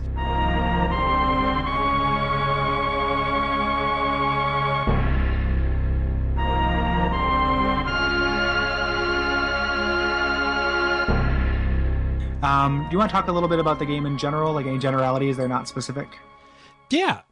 I feel like we hit a lot, a lot of it. You know, just so much of it is experiential, and you know, the the, the characters I think are the are the biggest strength of the game. You know, and I think that you know, and we talked about this over the over over email. I don't know why the listeners need to know that we talked about it over email. Um, but what's great about the characters is, um, you know, Final Fantasy characters tend to go bad in the spotlight. They just kind of spoil like milk as Yeah. you as you spend more time looking at them and just by by the sheer fact that you see so many of them they spend less time on the screen and they remain interesting because they because they stay kind of small right Right, I agree. Um, when you when you look at the protagonist, I mean, Final Fantasy has infamously shitty protagonists in most of their games. You know, like you look at uh, at uh, Cloud, who really famously is just you know amnesiac jerk. Got Squall, who's just regular jerk. Um, Zidane is fine, but there's not much to say about him. You Is know, he even the main protagonist of that game, though? yeah, I, I don't know, but it, that game is kind of you know as far as like parallels. Um, you know, like I like how you know when you're talking about games, uh, characters spoiling when they're in the spotlight. That's one of the things I really like about nine, and that's uh, you know we're not talking about nine, but you know Vivi is is the strongest character in that game by far, and he's you know he is a side character. You know he's not one of the main characters. And this in this game in Final Fantasy VI, nobody quite gets that main character status, so they all have that kind of potential. I mean, if we're going to talk about series comparisons too, we should we should say twelve as well, where they specifically designed a character that is awful to be in that main character spot. That way, you can you know not feel bad when you say, okay, everybody else is awesome, but this guy. Right, right. Um, it's Oh, hard I, to pick. I, yeah. I'm what I hate, Gary. I am what I hate. Sorry. dark dark mirror. Yeah i mean the characters are all like really like are, are fun and strong and all have like appropriate backstories that, that are you know again when you look at it like narrative or not novelistic standards are really shitty and shallow but but video game standards are really are really cool. There's a lot of little touches too. Like a lot of the characters have kind of a color scheme. They all have a, a musical cue. You know every character has a song that will play during their their kind of focus events which is really cool um, the whole the whole game has that has a kind of like opera quality to it you know? Um, it's kind of a macrocosm of, of the you know the the kind of famous event in it. Um, I I think that uh, of the leitmotifs, Terra's, which is also the the main world map, that is one that is most used, and also um, I think the maybe one of the best songs in Final Fantasy. yeah. Um, yeah that song is great. Um, Say the music is really great. the the, mu- the music in this game is fantastic. It's gorgeous to look at. Like I think this is the the you know the best looking 16 bit sprite RPG. Oh yeah, You know, is, is my favorite. I mean, a lot of people. I like Chrono Trigger. I, I've got reservations about it. Like that character design style, that Dragon Ball character design style, I don't like very much. You know, and, and I've I've always been of the mind that like while Chrono Trigger is really good, it's a little bit overrated. Um, you know, I think I like this game a lot more. It Chrono Trigger is more condensed. Like I feel like this game does have some sagging in it. Like uh, kind of talking about good things and bad things at the same time. Like you spend a lot of the middle part of the first part of this game going back and forth from Narshe yeah. like your characters are constantly like we have to get back to Narshe. Like I wonder what's ha-. there's one point where you talk to a guy and they say, "I wonder what's happening in Narshe," and I just want to be like, "I don't, I fucking don't." Like There five care. times. Yeah, I know. I, I like I should just rent an apartment like for the you know the money I'm spending on inns in Narshe, like because I'm I'm so sick of that place, you know. Um, so there, there's kind of some sag. Like I feel like there's probably some some things that could have been edited out uh, of this game. Um, the the character like having the, the the 14 characters would not be as cool if they didn't also add the fact that this is the first game in the series where you could switch between them Oh yeah. pretty much at will. Like they kind of make up for that choice of how to develop your, you know, lack of choice on how to develop your character based on having a choice of who you use, which is really cool. I mean, like Final Fantasy IV has a lot of characters, but they all come and go by way of plot contrivance. Um, in this one, you know, you, it's up to you, and you can kind of choose who's good for what, you know, what strengths to match against against what challenges. and it's nice because it's really hard to screw yourself. You can be successful with pretty much any party. Um, but God, I hate random battles. I know that we said we wouldn't talk about uh, JRPG stuff, but it's just it's so shocking going back from you know modern RPGs to like oh every four steps I'm going to be interrupted. There's nothing that I hate in this world, Gary, more than being interrupted. I, Do you like I, when people interrupt you by snapping? That's my get- least get favorite thing. Like someone starts I no one ever does it. Like someone will snap near me, and I'll, I'll think that they're snapping to get my attention, and I'll just look at them and just like, "You're not doing that to me, right?" Like dead serious. I get all humor drains from my body. It's like the most annoying thing. my, my attention is sacred gary Yeah. and my and my and my devotion to completing a task be that writing an email or walking from one side of a screen to another that is something that i will not abide any trespass against and uh, jrpgs they they they they they trespass it a lot Culture of constant interruption. the uh the I yeah I don't like that either. I don't like you know I kind of as I've you know in my gamer development have uh have have grown to, to really I like making choices about my characters. Like I want to think the things I do to have have impact. And when they you know the the they really minimize that in this game. I guess that's kind of segueing. You know I don't I don't like random battles either. Um, I don't have that much to add to it. But the the level up system in, in JRPGs, where you- in most of them, where uh, oh I, I know how I was going to connect this. Um, in this game, you know, there's very little you can do to change how your character develops. Um, when they increase that, I feel like you can kind of mitigate how annoying random battles are. Like I really like the leveling up system in Final Fantasy X because it always felt like you know level ups were very frequent. Like getting new uh, sphere points or whatever they call them happened all the time. Um, every character I could develop them however I wanted. You know, I was constantly making choices and upgrading. Whereas levels are pretty far, you know, few and far between in this game. It takes a long time to level up. Getting abilities, you know, uh, Sabin has eight abilities during the entire game, and you can maybe get them up to level like 30 or 40 in the game. You know, you're only getting something new every, you know, really, really vast gulfs of time between you when you get a new toy to play with for any of these characters. Right.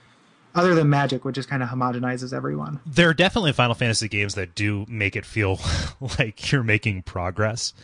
Um, and when you don't feel like at the end of this battle you're not going to be able to check a check a menu and make yourself better, it really just does feel like uh, time padding. right? So that that's definitely uh, frustrating. You know, I think those are probably the two greatest weaknesses of this game, are just the the ones that are inherent to RPGs, and then the the leveling up system, which is not not strong, the character advancement system.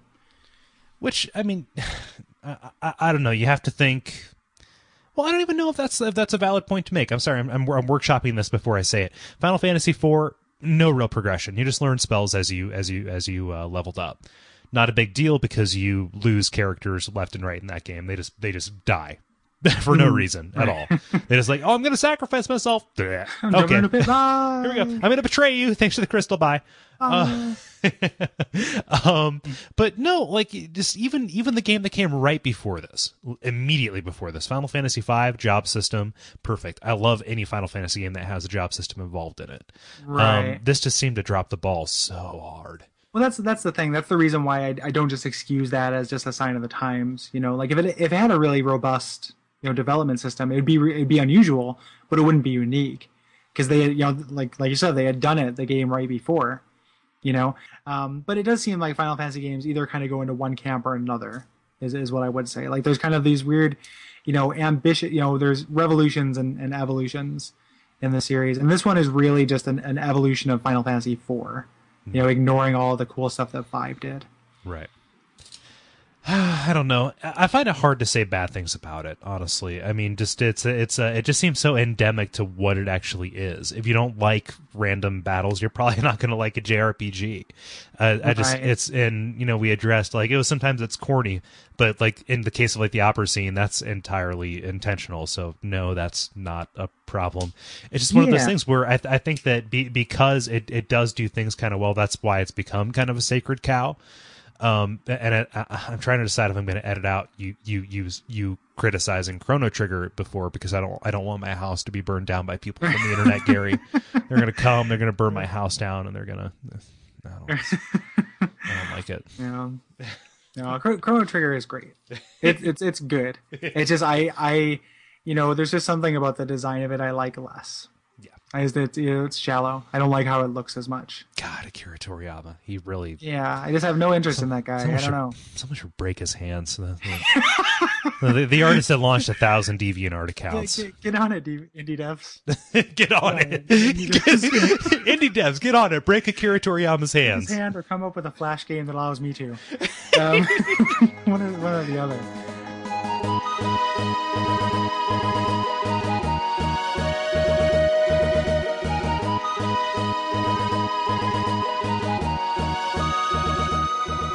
So, so that's about um, all we have for this first half. We're going to talk about uh, some more generalities and, and talk about what you do in the second half of this game, which uh, you know next in about two weeks.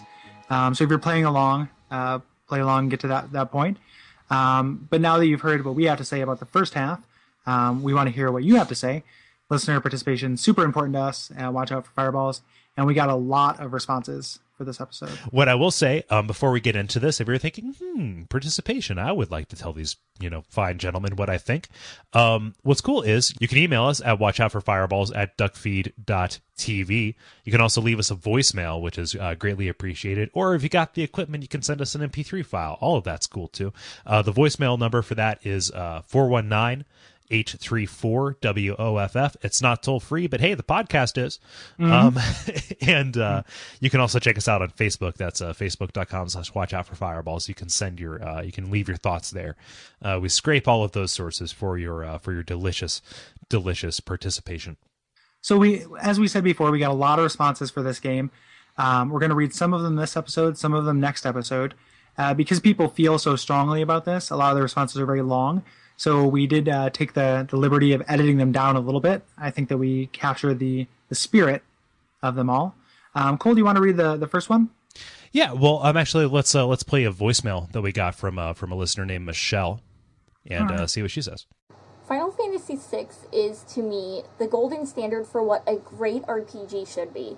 I first played 6 in 2006 when I was in college, and for a game that originally came out in 1994, I was overall impressed with it. Every Final Fantasy has a moment or two that always stick out in everyone's mind, but to me, Final Fantasy VI as a whole was one giant epic moment. From its steampunk before steampunk was cool setting, to the classic RPG battle and party system, to the introduction of one of the most terrifying cosplay costumes ever, aka Kefka, and the interactive opera house scenario, it just seemed like a lot more effort was put into making this game memorable and replayable compared to the other Final Fantasy titles that were to come after. My only advice for anyone who hasn't played the game is to just play it. Track it down online, get a ROM, find the original discs, whatever you gotta do, just give it a chance. You will not regret it, and if you do, you don't play real RPGs. D- don't don't go download a ROM. You, you can buy it. There's there's plenty there's plenty of it. You know, Yeah, the, the, save, save your save your emulation powers for for good. for good for games that are not readily available. Yeah. Um, the effort, I think, is one of those huge things because you know of all the Final Fantasies, I think this is this might be one of the most authored experiences without being completely overwrought about it. Yeah, I, I agree. And what, what's interesting that kind of backs that up is um, I don't do tons of research for for the epi- for these episodes, but I always try to spend you know a couple hours looking around the internet for like trivia or interviews or anything like that that might just be interesting.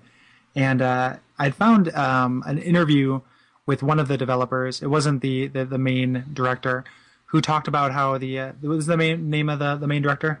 One more time. Uh, Ito, Ito, um, how Ito had called them into uh, a conference room when they were done, and and he said something like, you know, this is this is the the accomplishment that you can die proud of, and everyone was crying. like, and it's just it's just amazing. Like, it just it's but that comes through in the game. Like, everyone took it very seriously. You know, it, it is the authored experience is really a good word for it. I think. Yeah, it really paid off too. I mean, if you want to talk about legacies, it's it's really hard for a Final Fantasy not to leave a legacy. But I think the amount of response that we got to this, that we can personally take responsibility for, uh, We're adding to the legacy. I know. Um, no, it just uh, it's it's an indication. Uh, You know, most people if they have an opinion about these things, they have a very favorable opinion of Final Fantasy VI, and uh, a lot of that probably has to do with the unique the unique experiences uh, that you had uh, peppered throughout there. So, so thank you again, Michelle. Um, this next response is from Magambo on the Something Awful boards. Again, uh, love that the Something Awful board.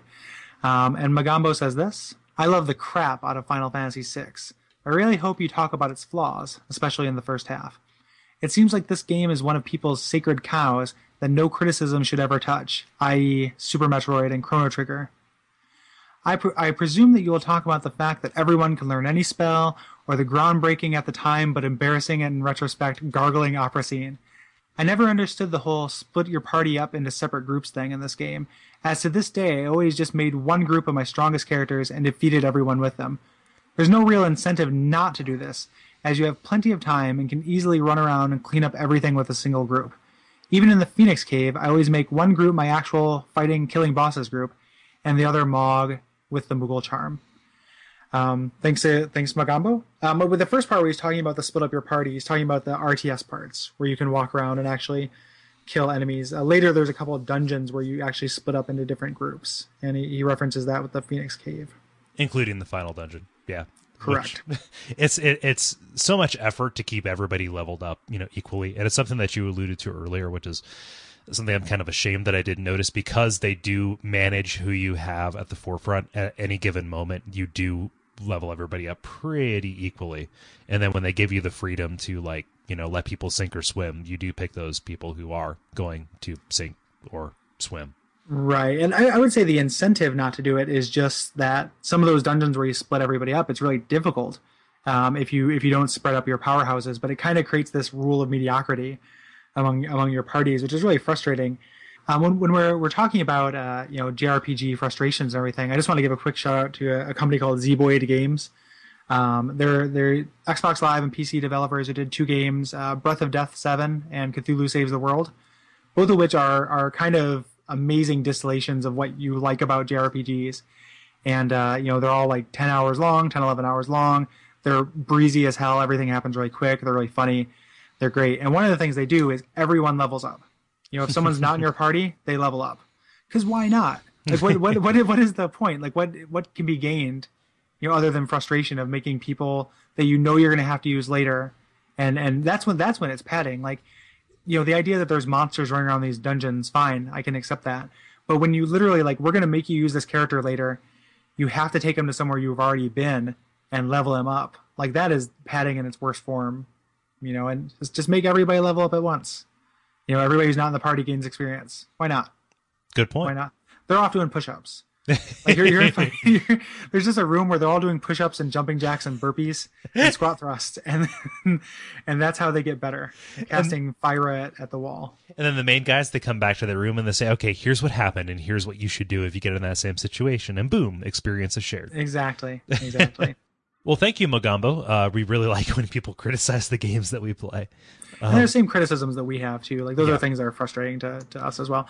I agree about that kind of sacred sacred cowness. Even though you know you you put Super Metroid in there, I wonder what what flaws you found with Super Metroid. I, like, I I am really curious about that. Not in a, a fanboy way, but I I have a hard time thinking of problems with that game. Sacred, So- Cow, Sacred Cow doesn't imply that there's any, you know, nothing bad to say about it. It's just said, you know, it's it's considered in poor taste to uh, to say bad things about it. I guess that's true. Yeah. But if you if you do have any secret insight about why Super Metroid sucks, let me know because I'd be I'd be curious. Just too quiet. There's nothing happening.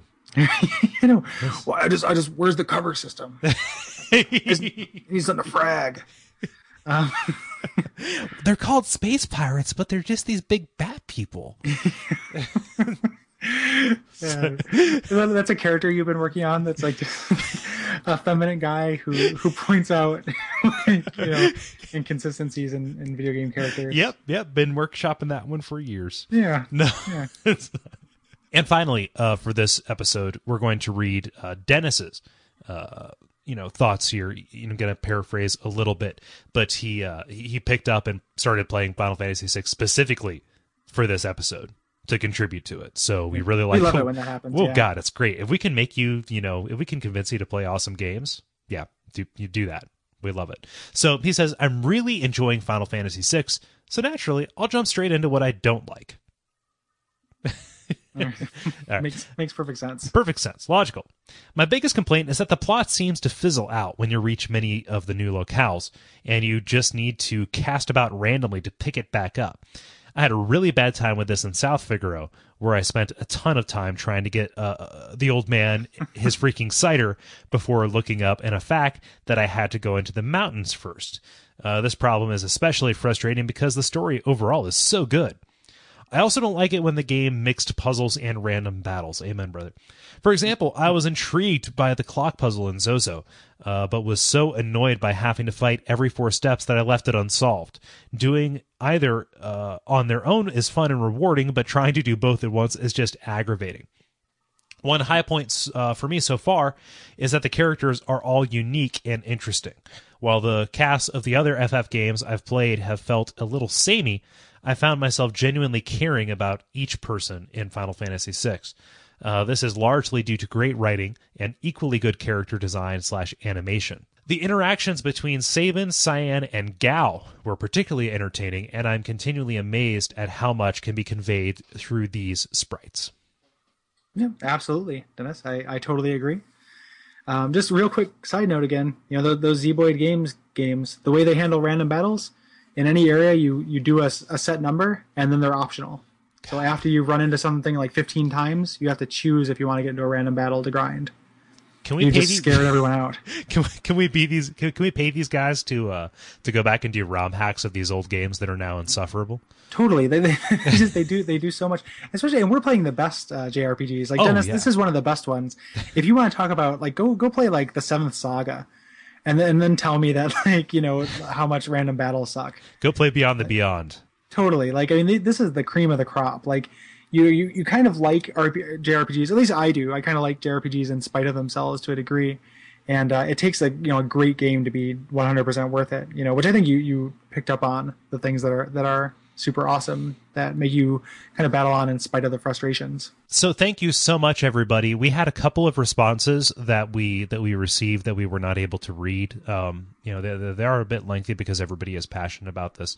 Uh, we will hit those next time. Um, you know, um, time depending, but we seriously appreciate everybody and uh, the response that we've gotten so far. Not just being, you know, Mister, you know, fake sincerity podcast podcasty guy. Um, so we want to step into the deliberation continent. All right, we're going to take the airship Sealed. up to the deliberation continent. Uh, you can hear some laughter in the distance. So the sealed deliberation cave.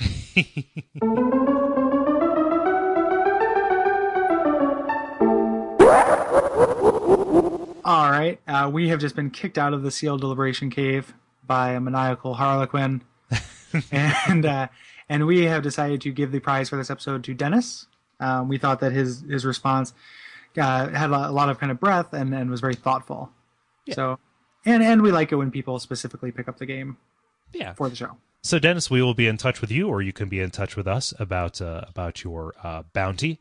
And uh, yeah, that is something that you can always uh, do. I don't know how we're going to handle this, you know, next week's because we're doing the this the same game, but we'll figure out a way to do it. Yeah, I mean it's it's it's up to you. yeah. You know, if you if you want the game, you know, if the next person who who we give a prize to wants uh, Metroid Fusion, that's probably fine. we, you know, we'll have to find a cart version of it. Ooh, yeah, that is So, tough. uh, yeah, so maybe they'll get you know a, a, a Steam game or a a uh, virtual console game, or we can find a cart. We can probably do that. We'll figure something out. We'll figure something out. Um, so do we want to talk about the next game that we're doing? Next games, Yeah, rather yeah. Pl- pl- plural. Yeah. So um, as as we mentioned before, we are doing um, the we're doing the second half of this game next episode. So uh, do not uh, disbelieve your, your RSS feeds. they are they are accurate. We're doing the same game twice. Um, after that, we are doing Metroid Fusion, um, which is not available on any virtual console or service, but I think is probably six or eight bucks at a game store if got Super common. advance. And then after that, for episode thirteen, we're doing Silent Hill Two. Right, Which, right. uh, I'm super excited about that. Um, I'm also excited about after that we are doing Planescape Torment, um, which is available on Good Old Games. I think it's ten dollars on there. Um, that is a, a fantastic game. It is another long one though, so we'll probably remind you of that um, during the Metroid episode or Silent Hill episode because if you do want to play along, you'll probably want to start before that two week period ends. Yes, most certainly. As will I, because I am notoriously bad at getting these things done Yeah, quickly. and and and I am too, and I've I've played the game twice before, and I I you know I'm just super excited about it. I'm going to start early because it is fun. So that's the games. Um, you know, we are still always taking um, recommendations for those, even though we are pretty booked up throughout the rest of the beginning of the year here. We want to hear what you want to hear about. And, Yeah, we uh, actually because of uh, this might be a good time to put this out there. Um, because of uh, you know just kind of real life things intruding on the podcast, we are looking for an easy to obtain portable game. Um, so easy to obtain, portable, and quick. So something good, old, portable, and isn't going to take tons of time because of a, a certain circumstances that are coming up. So if you can think of anything that matches those descriptions, uh, let us know. we are very excited to hear about that. And you can tell us about it by writing to us at uh, watch out for fireballs at duckfeed.tv. You can also go to duckfeed.tv slash contact, and there's a nice little form that you can fill out there that goes to us. Um, how else can they get us, Gary? Uh, well, they can they can find us on Facebook. Um, we're at you know facebook.com forward slash watch out for fireballs. You can search us. Um, we love it when people find us on there. We put up you know amusing links and stuff that we think is funny. It's a good place to talk about the games. Um, we just recently bypassed our, our 50th uh, follower on there benchmark, which is really awesome. And we're getting new Um, followers all the time. Yeah, which is which is awesome. I love I love seeing that. um, you can also call us on the voicemail, which I again have not memorized, but that's because I have a learning disability and don't make fun of it. That's Um, that's 419-834 WOFF. The it's not toll free, but the podcast is. Totally. Um, yeah, and then just uh, kind of moving moving forward. Um, if you are interested in other shows by us, uh, Kole has two shows that he does that are available on duckfeed.tv. There is Stand Under the Don't Tree and Riddle Me This, a long running, uh, multiple dudes in a room talking about games, new, old, special subjects, um, things that come to mind. It's very good. Um, there's also Those Damn Ross Kids, which is a comedy show he does with his brother, who is a very funny individual. And if you, I don't, I don't get into it really, really hardcore, but if you like the points in this this show where I kind of make fun of Kole, you will really like that show because because Chris destroys him. like he he he takes his soul apart like bit by bit. Like it is. If you like hearing Kole get shut down, which I admit I kind of do, uh, then uh, you will like that show. I am a pompous asshole, Gary, and I need to be taken down several pegs at regular intervals. It, it takes so many podcasts to be you at a, a proper peg level. Like, just I feel like I'm just bailing water out of a sinking ship. You know, You just can't match Chris's uh, Chris's acumen at uh, just completely ripping me for limb, you know, limb from limb. it is the funniest. I encourage you to do it. Um, and if you like Gary and his stuff, uh, you should keep your eyes uh, peeled and uh, directed towards deadideavalhalla.com because I know for a fact that there's some awesome and uh, complicated and really, really good stuff coming down that way. yeah, So- I'm I'm doing the most work I've done in my podcasting career. Like I'm I'm working on a thing that is going to take me 20 to 24 hours to finish. oh, and I'm like seven hours into it, and on on the on the episode it's 20 minutes, so se- seven hours for 20 minutes of content. yeah. So, uh, will it be worth it? Tune in to find out. I think the payoff is going to be gigantic. Don't sell yourself short. I, I hope so. I hope so. So yeah, that's uh that's the source for uh for all things us. Yeah, yeah. And in in the meantime, um, if we can leave you with some advice, um, one of the things would be like if, if an empire moves in the United States, starts destroying towns, killing people and everything, and then all of a sudden they're like, "Nah, come to dinner. We're not going to destroy people anymore." Uh, they're lying. Don't trust anybody who wears clown makeup outside of the circus or Halloween. Um, what else we got? Um, if the world ends and continents start falling from the sky, you know, sometimes it burns up on reentry, and we would advise you most of all to watch out for fireballs.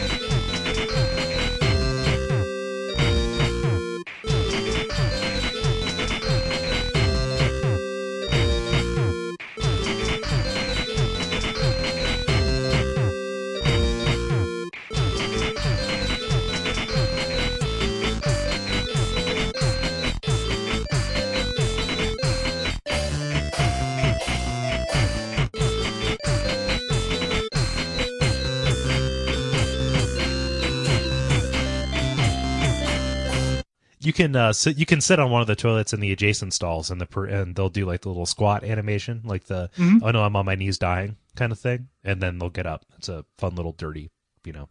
Yeah, well, after Easter after egg. all that, gotta use the, you know the first and only time they get to use a bathroom in the game. Can a witch poop in peace? Yeah.